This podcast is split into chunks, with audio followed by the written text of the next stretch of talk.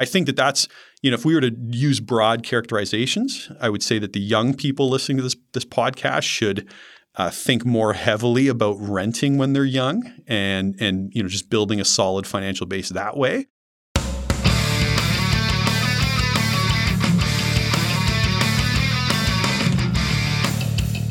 It's time for episode 17 of the Canadian Couch Potato Podcast, where we help you become a better investor with index funds and ETFs. We're going to step a little outside our usual domain in this episode.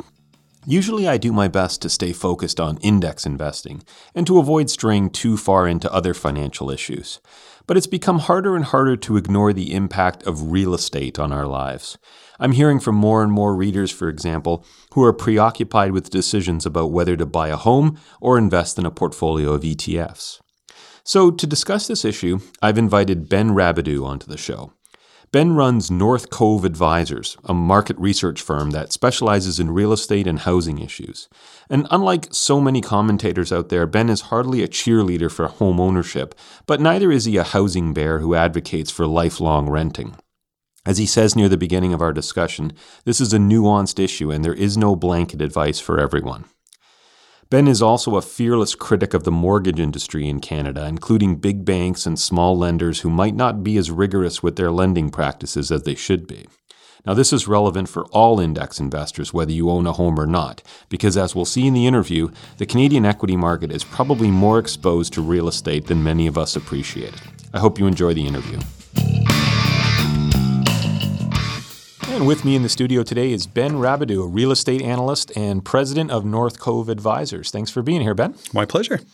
All right, I thought I would begin the discussion by um, just talking about a common question that all of us are dealing with these days, and that is, you know, there are moms and dads out there everywhere who are still telling their kids, you know, you're not a true adult until you own your own home, and you can't build equity as long as you're renting. Now, a few months ago, I was privileged to have uh, Professor Robert Shiller on the podcast, and he shared his thoughts about home ownership as an investment. I think he would. I think it's fair to say he wouldn't necessarily agree with the assessment that you know everybody needs to own a home to be financially successful. But where do you come down on that argument, and what are your sort of broad thoughts on that issue? Sure. Well, I think it's a it's very nuanced discussion. I think it's very difficult to give blanket advice on that particular topic. What I would say is. Um, I think a lot of people have extrapolated the gains from the last couple decades uh, and have kind of expected those sort of gains to persist into the future. And to the extent that that actually happens, then of course everyone should be buying real estate. I mean, if you're going to be getting, you know, double-digit compounding returns on on top of leverage, it's yeah, it's a no-brainer. But the reality is that you there are these periodic uh, cycles in real estate. And when those hit, not only does the value of the home drop, but they often stay at suppressed levels for, for years or in some cases decades.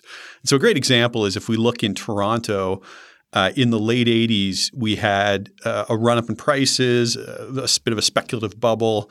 It popped in kind of 89. Prices fell between 89 and 93 by about 20, 25% nominally. And then they basically flatline for the next decade.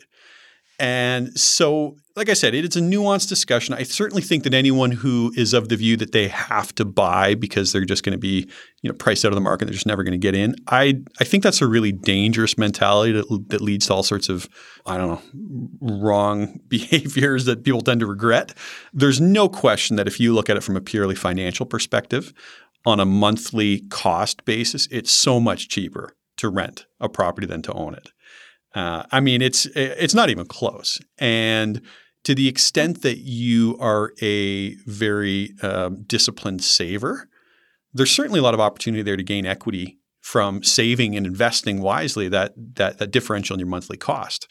Now, where it gets tricky is if you throw kids into the mix and you start, you know, you, you want uh, to stay in the same school district, and you don't want to have to worry about being evicted um, because your landlord's going to sell, and if you want a single family dwelling, and there's just not a lot of those necessarily for rent, that that gets much more nuanced, and I, I really feel for those you know young families that are kind of stuck trying to make that decision.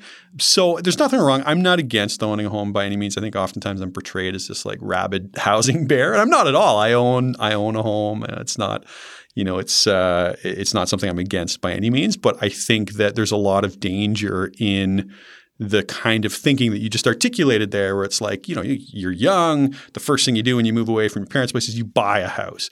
And that's just crazy thinking because the really what you want when you're young is you want to be liquid and you want to be mobile, right? Because if you want to pursue a job opportunity somewhere else, the last thing you want is to be tied to an, a liquid asset, and particularly one that's depreciated in value that's much more difficult to sell right? So I think that that's you know if we were to use broad characterizations, I would say that the young people listening to this this podcast should uh, think more heavily about renting when they're young and and you know just building a solid financial base that way. Uh, and you know that conversation gets gets a lot more nuanced when you get into a different stage of life when kids are involved. At least that's been my experience. Hmm. Now, I mean, further to that, there are a number of people that I've spoken to over the years, including clients who already own a home mortgage free, and they've got a lot of non registered assets that are looking to invest. And they're starting to have the discussion of, you know, do I put this money into a portfolio of stock and bond ETFs, or do I buy a second property for income? And to me, again, this question, it's j- just like the rent versus buy is not just a financial question, it's also a lifestyle question. The question of whether to invest in a portfolio of stocks and bonds versus buying an income property has a financial aspect, but it also kind of depends on who you are and how anxious you are to be a landlord. Do you want to talk to a little bit Absolutely. about that decision? No, I think that's a great point. It is very much um, a decision. I mean, there's a lot of time that goes into being an active landlord, and your time is worth something, right? And the hassle is worth something. And look, it's been an extremely lucrative proposition for a lot of years. I think most people, you know, when you look at the leveraged returns, the fact that you can buy an income property with 20% down, which means you're magnifying your potential gains, that has, um, yeah, it's proven to be extremely lucrative, and I think that's why a lot of people now are are considering that. The issue that I would have with that is um, just bear in mind that leverage cuts both ways. As you know, if you're going to leverage a property three to one, four to one, five to one. Um, that can magnify your gains, but it also, in a down market or any sort of a, a period of volatility, it magnifies those potential losses. Um, the other concern I would have is at this point in, in, the cycle, what we find is that the cap rates, the capitalization rates on, on a lot of these properties, which is you know, the easiest way to think about it is it's kind of like the dividend uh, on a on a on a stock. So it's how much you're being paid relative to the value of the asset um, it's extremely low. And in, in many cases, we're seeing people buying these properties at a cap rate that's well below their funding costs. And that, to me, is an explicit acknowledgement that they're expecting substantial capital appreciation going forward, which probably uh, is an aggressive assumption. Right? I mean, it's um, you know, it's it. I think over the longer term, real estate prices are going to go up, but as we just discussed, there's lots of cycles along the way, and to be honest, we're long overdue for a standard run of the mill housing cycle in Canada. We really have not had one in almost 30 years. So to me, it feels like this is the the time to not be aggressively leveraging into uh, a, an income property with uh, such low cap rates in a rising interest rate environment. I think that the more attractive opportunities will will be in the future. But listen, my crystal ball is not great on this one, and I probably would have said that, you know, a couple years ago, and uh, property prices have run up since. But um, I think the point that I would make in all this is that leveraged when you are late cycle, uh, which almost certainly we are in Canada, leverage can be very dangerous, and it can cut both ways. Now, to stay on that same topic of leverage, there's a, another uh, sort of popular strategy, at least over the last few years, is to borrow against one's home equity and use oh, it to goodness. invest in equities, right? Oh, yeah. Or in stocks. And I mean, if you look over the last, I don't know, five years or so, it was possible to get a home equity line of credit for 3% or sure. less in some cases. Equities returned 15% or more in some cases over some periods it seems, and believe me, I've had emails from people who said, this is a no brainer. Why isn't everyone doing it? Mm-hmm. So maybe you can speak to that question. Well, uh, well, first of all, let me just say I think it's a bad idea. Uh, almost categorically, I think there are. I mean, it's it's certainly a bad idea if you're sort of nearing retirement and are looking at this as sort of a hail mary pass to make up for um, not having saved previously. Uh, I think if your time horizon is much, much longer, you can at least articulate some sort of a case for it. Um, I I'm not a fan of it. I think that one of the things that kind of makes the strategy look more appealing on the surface is that because home equity lines of credit are primarily interest only payments, it looks as if the carrying costs are extremely low, right? Because if they're not amortizing. And so, you know, you could borrow $100,000 and you're basically paying, you know, a couple hundred bucks a month. I mean, it's, it's almost nothing to carry this. The issue is that those payments can be altered at any time by the lender. And we're actually increasingly seeing that. So we're actually seeing some of the big banks start to modify the terms on their home equity lines of credit and not just changing the prime rate, which will tend to fluctuate based on the Bank of Canada, but changing the discount to the prime rate. So you get hit from a couple of different different ends. And so, you know, I would say it it's it looks attractive on the surface. Um, it's fraught with all sorts of dangers, and I would say as just a blanket rule, which I'm always hesitant to make blanket rules, but in general, I would say any sort of leveraged kind of carry trade, which is exactly what this is, is just not a great investment strategy for your standard investor. Now, interest rates have been ticking up recently, but we're still, I think, in an environment where many people are frustrated with the relatively low returns on guaranteed and fixed income investments, GICs, government bonds, and things like this.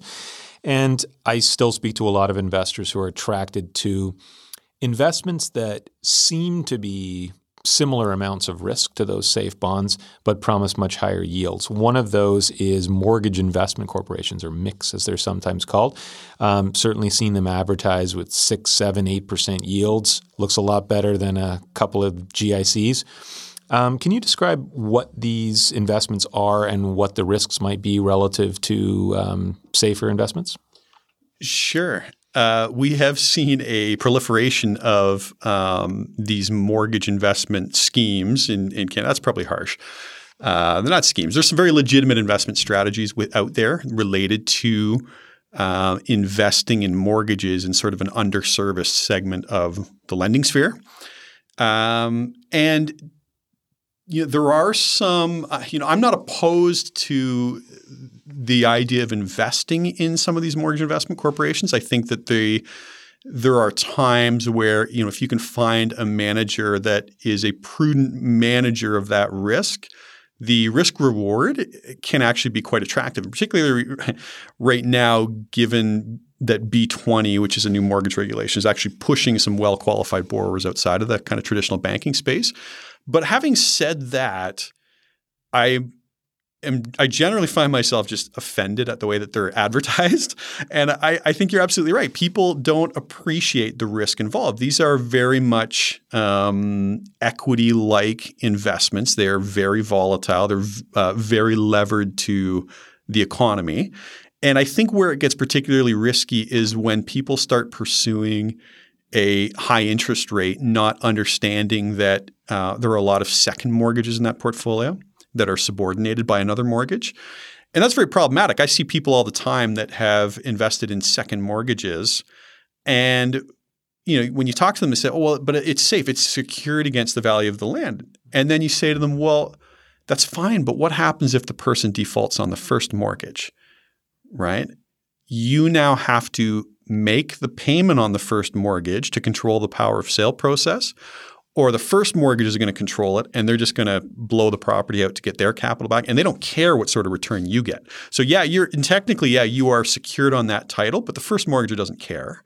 And if you want to have a say in those proceedings, you need to pay them out, which means that if you're going to invest in second mortgages, you need deep pockets to pay out the first in the event that there's any sort of a sideways, you know, or, or any sort of, you know, insolvencies in that portfolio. And people don't realize that. So there's there's a ton of risk there that people I think generally underappreciate, but it's symptomatic just broadly of this kind of you know reach for yield meets this kind of mentality that like real estate never goes down. And then overlaid on top of that is this kind of lax regulatory regime around mortgage investments in in in well, it's in Canada broadly, they're provincially regulated, but I would say that in general, the provincial regulators that are overseeing mortgage investments are very much asleep at the at the wheel, you know, at least relative to to their peers in the securities regula- regulations industry. So.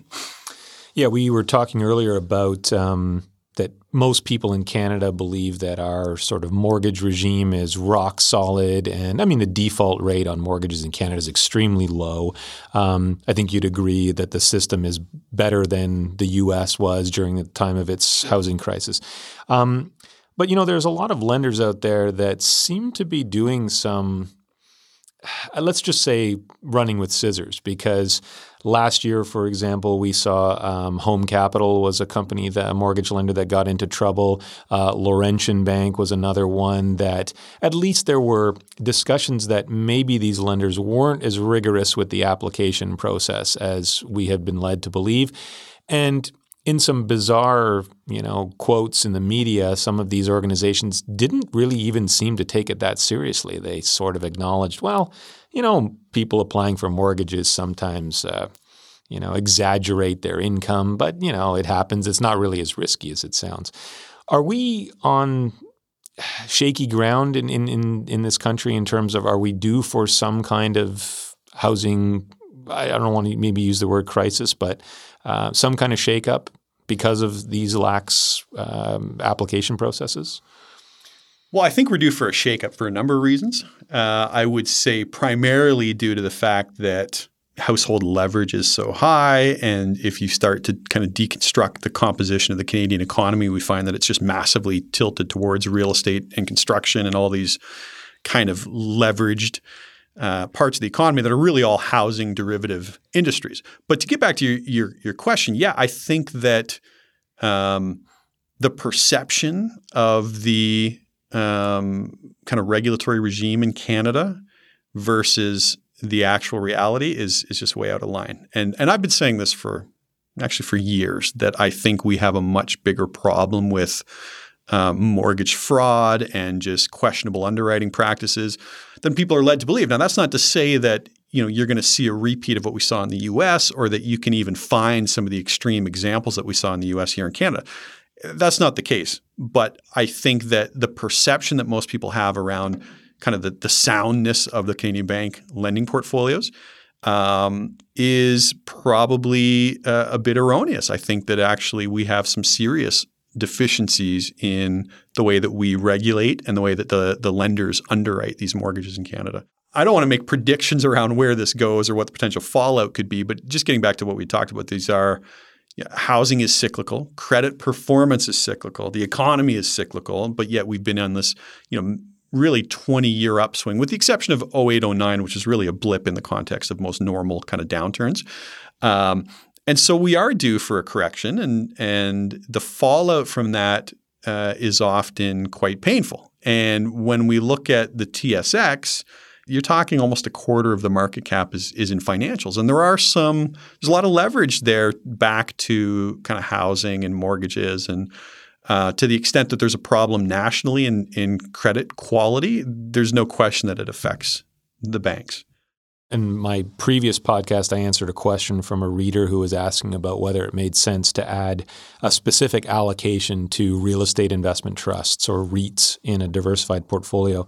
Um, my advice was that it wasn't necessary, but you could make a good argument for it. And one of the arguments for it is that real estate, in many ways, appears to be underrepresented in the uh, broad market stock indexes, right? So if you look at the S&P TSX Composite Index, only about 3% of it or so is designated as real estate.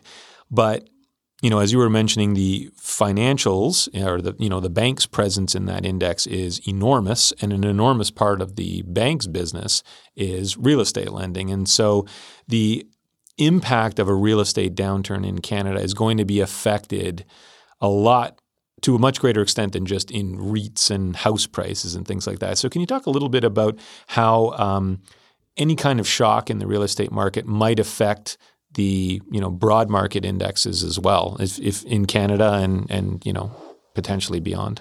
Sure. Well, uh, first, it's important to understand how credit losses occur um, within the financial system, or or more specifically, when they don't occur, right? Because that's really um, you know if banks are going to get in trouble, or if share prices are going to be revalued significantly, it's really going to be a function of credit losses, right? And the one thing people have to understand is that when house prices are going up, um, it's almost impossible to have delinquencies in any size, and which kind of makes sense, right? If you are, you know, if, if you're in trouble on your mortgage, but you have a ton of equity, well, you can always sell and pocket the equity and walk away and rent, or, or what in practice what most people do is you would then consolidate your high interest debt back into your mortgage you might pull out some equity and it kind of keeps you afloat for a while and so the point is that you, you really people tend to think that mortgage arrears are like a leading indicator and are indicative of credit quality. But in fact, they're a lagging indicator. And what we generally find in most advanced economies is that when housing rolls over, even without a shock to the economy, you start to see the delinquencies start to normalize or they start to rise simply because you've eliminated an option available to these distressed borrowers, right? Which is either sell their house or consolidate the debt and refinance. Uh, and so, um, if we in fact do see a housing cycle in Canada, almost certainly you're going to see um, credit performance deteriorate quite quite sharply, and you know it will affect the share price of of all of the financials.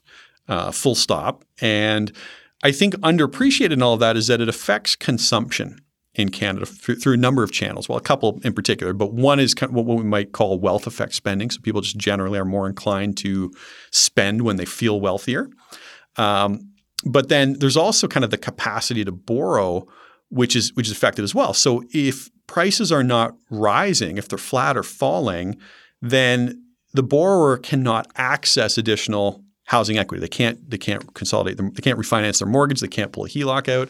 So it gets much harder to, for example, buy a boat or take a vacation or you know renovate your house. And so you you end up with this big drag on on consumption. Where that could show up is in some of the big retailers that you know tilt more towards kind of discretionary spending right and so it it has all a housing downturn um, without question you know, has major implications for an economy. If we look in Canada, for example, over the last three years, we find that residential investment, which is kind of you know new housing construction and renovation, and consumption uh, has been consistently about 90% of real GDP growth. Uh, and so that has been the driver of the Canadian economy. And if that were to change, then it has all sorts of ramifications, right? So I, I think that the TSX generally, you know, if, if there's a, a housing downturn, you want to be, you know, I know this isn't like in your wheelhouse because you're more of the passive guy, but you know, if I was thinking about it tactically, you'd want to be like underweight financials, underweight uh, you know, uh, some of the more consumer um, consumption oriented uh, you know names, and you'd probably want to be more invested in the energies and the materials and that sort of stuff. So even if you're not making tactical moves like that, though, that, uh, there must be ways for the average investor to kind of protect himself or herself from um, you know the risks of something like this. And i'm not talking about the risks in the sense that i think it's going to happen in the next six months so i'm going to rejig my portfolio. I'm thinking more like if you are trying to get your investments and your financial house in order and you recognize that um, you know a significant housing downturn would have ramifications that would you know trickle through the whole economy it seems to me like you know the way to handle it is just to do normally responsible things like pay off your debt um, and it's crazy uh, talk, yeah, man. That's great. have a have a diversified portfolio that sure. not just Canadian banks and things like this, yeah. right? So, I mean, what, what's what's just the sort of basic advice for people who are, again, not not expecting this imminently, but just re- understanding that it is always going to be a possibility. How do we get ourselves prepared for that? Sure. Well, I think the right way to think about it is for the average Canadian, they have enormous exposure already to the housing market, both through for most families, that they the their home is their largest asset, and then if you deconstruct their equity holdings, it's usually like Canadian banks would be, you know, very high on the holding list, or even if they're a, a passive investor, as we talked about, they've got tremendous exposure just through kind of the, the composition of the, the TSX. Uh, so knowing that, I would say that you want to be extremely hesitant about then further increasing your exposure to the real estate market. So going back to one of your earlier questions, for the average person owning multiple rental properties or leveraging into you know mortgage investments um, when you already have tremendous exposure is compounding and concentrating your risk, uh, which is not necessarily you know a, a, particularly prudent thing to do. So I'm I'm with you for the average Canadian you know, probably makes a lot of sense to just um, do the kind of smart, basic things. Um, get your spending under control, pay off your mortgage, you know, invest, uh, save your money, invest regularly. Don't go chasing um, the trends. Don't, don't go chasing fads. Don't go leveraging into you know pre-construction condos and you know. This is such uh, boring advice. I, it is boring advice, but you know it, where it pays off is is is when there is that inevitable cycle, which you know, people just need to be cognizant that that is a normal. I mean, for certain, if your your listeners have a 20 year time horizon, we're going to see a housing downturn. It's almost, you know, it's it's almost baked into the cake. That's just the way these things go, and they can be quite painful. And you know, we're probably long overdue for for for something that looks like a, a housing downturn. So, yeah, this is not the time to be you know increasing your exposure. Yeah. Now, I mean, um, housing downturns are, are painful. So are equity downturns. We have not really seen either in the last five to seven years. We haven't really had anything of that level of pain since 08, 09. Um, and I wonder if people have started to underestimate the risks of both of these asset classes. Um, I mean, certainly, if we want to stick to real estate, there is this sense that real estate is not very volatile. You know, people will say, I bought a house and it's not a volatile asset, whereas I look at my stock portfolio and it goes up and down every hour. Of course, house prices are not priced every day or every right. minute. If they were, do you sense that people would, would see them for the sort of more cyclical and volatile asset class that, the, that it really is? Well, that's a great question. I, um, I mean, I think there's probably some merit to the view that housing generally is less volatile um, than equities. But you're right. Most people don't get a daily read on the value of their house, right? They don't have multiple buyers and a you know an obvious bid ask spread on the house, right? So for most people, they just don't think about it, right? And so for them, it feels like it's much less volatile. But you know. it can be very volatile. I'll give you an example. I had some clients uh, in town, and we went up to um, a development in kind of the Richmond Hill Markham area.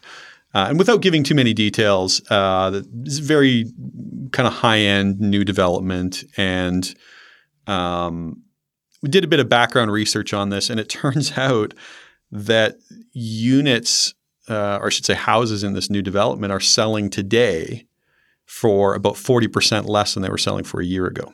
So that's 40% less. Now, these are very high end, you know, illiquid houses, but if you wanted to find a bidder, you'd be pricing 40% less. That's a big, it's a big drop, right? And so, you know, housing can be volatile, right? Especially if you're in a less liquid segment of the market. So a particularly expensive home or a, you know, a, a micro condo or something that just doesn't trade uh, in any sort of, in any sort of volume. Um, it can be. It certainly can be. But you're right. For most people, uh, they just don't get a read through on that, and so they don't they don't perceive it as being a volatile asset class. Mm-hmm. Yeah, when you look at it, something like a rental property, um, there there may be actual uh, value in seeing things like that way. For example, if you owned a condo, you're earning a regular rental income from it, um, and you know prices fall twenty percent you, it may not bother you that much. I always laugh. People don't panic sell real estate when it goes down the way they panic sell stocks. I'm not quite sure why that is. It's almost the opposite in the sense that when real estate falls in value, people will say, well, I still have my house or I still have my property. It's still earning an income. I'm going to hang on to it, which is great investment behavior. People don't always apply that same logic to stocks, even though they expect both of them to deliver an income and go up over the long term. For some reason, they view them as fundamentally different in that aspect. Right. Uh, we do see that a lot as well. I, I think there's uh, a view out there that because you can touch it, you can you know you can see the bricks and mortar, you can see the land. The land's not going to go anywhere. Whereas you know, shares in Enron right? can just yeah. disappear, right, or whatever, uh, and the company can just go can just go bankrupt. Now, you know, an, an, entire index can't really just you know disappear and the value be gone because you're it's an ownership stake in a company, and so you and I recognize that, yeah, ownership stakes in companies.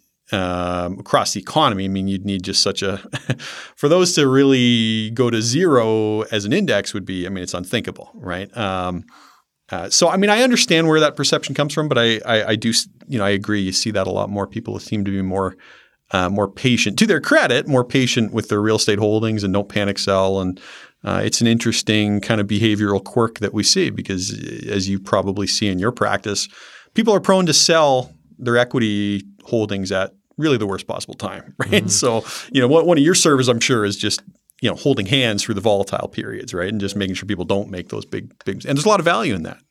Yeah, I think uh, you know in the end, successful investing is kind of about understanding what type of investor you are, building a portfolio that is a good fit with you, that that makes you comfortable. And for some people, that's stocks and bonds and ETFs, and for other people, it's tangible property. And it's just uh, both of those are potentially you know um, wealth building assets. Sure. It's just a matter of which one you're more likely to hold on to and maintain over the long yep. term. Yeah, both will make money over the long term. And I'm not against I, I want to be clear. I'm rethinking some of my, you know, I don't want to come across to your listeners like I'm like anti real estate. I think there's a place for it in people's portfolio. I just think, you know, for the average borrower or the average the average uh, listener uh, to leverage further into real estate you know, is probably the last thing they need from a diversification per- perspective because most people have tremendous exposure to it, right? This is a good time to, you know, just remind your listeners that, you know, you need a good balance in your portfolio. You know, make sure you have some cash, some short term. Um, you know, if, if you're going to be invested in bonds, make sure they're short term, so they're not super volatile with backup interest rates because everything globally has a lot of, uh, you know, exposure to to the rates regime right now. Yeah, in the end, it always comes down to diversification, low cost, and long term discipline. Right. right. All right. Well, thanks a lot, Ben. I appreciate you joining My pleasure. us.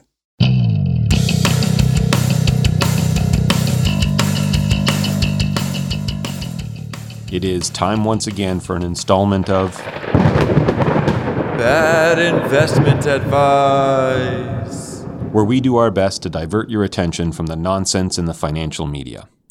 This time around, I was inspired by a recent article in the Globe and Mail called Hedge Fund ETFs Put Sophisticated Strategies in Reach. The article describes several ETFs in both Canada and the US that, rather than simply tracking an index like traditional ETFs, try to emulate the investment strategies used by hedge funds.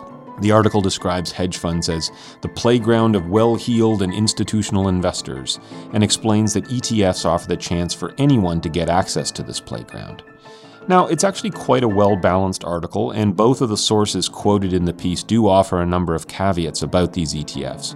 But I object to the whole premise of presenting hedge funds as if they were some luxury that we should all aspire to, like flying business class or owning a Rolex. Let's start with a quick review of what a hedge fund is. The textbooks describe them as lightly regulated pools of capital, though others have called them more colorfully mutual funds on steroids. And that's because hedge funds aren't required to follow the same rules. They can use leverage, they can short stocks, they can take very concentrated positions, all strategies that are off limits to traditional mutual funds. And because of this, they're generally available only to so called accredited investors, that is, those with a high net worth or high income, or those who are willing to commit a large initial investment. In this sense, they are indeed the playground of the rich, and these wealthy investors must be willing to pay very high fees. The traditional fee structure for hedge funds is called 2 and 20, which means a management fee of 2% annually plus 20% of the excess return above a given benchmark. Now, thanks to movies like The Big Short and TV shows like Billions, hedge funds have acquired a cachet, like so many other things we associate with wealth and power. They tend to hire scary smart people called quants and make trades using algorithms, and I have to confess, I think it's all very entertaining. I mean, I'm the first to admit I would probably not watch a Showtime series that offered a behind the scenes look at index funds. But just because they're exclusive and exciting and sophisticated, that doesn't mean that hedge funds actually deliver on their promise of outsized returns or even risk reduction. Now, there's no question that a small number of hedge funds have been absolutely stellar performers, Renaissance Technologies is probably the most famous of these. Ray Dalio's Bridgewater Associates is another one. And many more hedge funds have done extremely well. However, most of them have been a huge disappointment for their investors. Now, the actual data are hard to come by because hedge funds are notoriously secretive and they're not held to the same reporting standards as mutual funds. But here are a few numbers to consider. The Economist reported in late 2012 that over the previous decade, the HFRX Global Hedge Fund Index saw a cumulative return of just 17%, compared with over 90% for a balanced portfolio of 60% US stocks and 40% global bonds.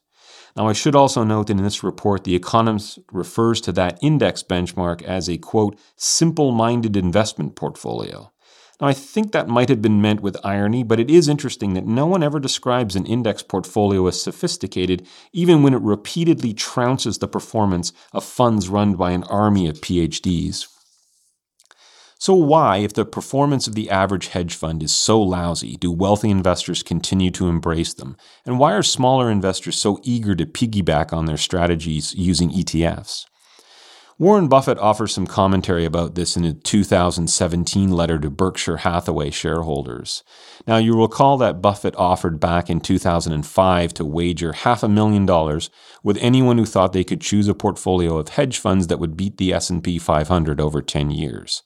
He finally got someone to take that bet in 2008, and the S&P 500 went on to annihilate the hedge fund portfolio, which included more than 100 individual managers.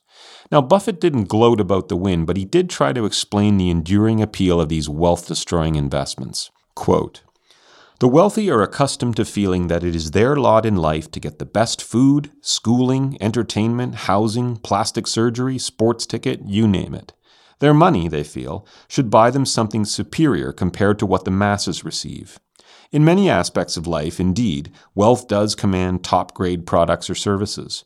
For that reason, the financial elites, wealthy individuals, pension funds, college endowments, and the like, have great trouble meekly signing up for a financial product or service that is available as well to people investing only a few thousand dollars. Close quote. Professor Meir Statman, a specialist in behavioral finance, also reflected on this idea in his book, What Investors Really Want. He argues that the appeal of hedge funds for wealthy people is not just about the desire for high returns. The expressive benefits of hedge funds include status and sophistication, he writes, using that word again, and their emotional benefits include pride and respect. Hedge funds open their doors only to the rich, making it easy for investors to brag about their riches without appearing to brag. It doesn't even seem to matter that most hedge funds end up being dismal performers. Professor Statman goes on to say that, quote, hedge funds elevate status even when they detract from wealth. Well, I don't know about you, but I'm not interested in choosing investments that will confer elite status on me. I only care about finding the strategy that will allow me to achieve the best long term results, regardless of how boring and simple minded they might appear to others. As for all those ETFs that promise to bring hedge fund strategies to the masses, I'm sure they'll appeal to some investors, and I'm sure some will go on to deliver market beating performance, at least over some periods. But portraying these funds as sophisticated is just more bad investment advice.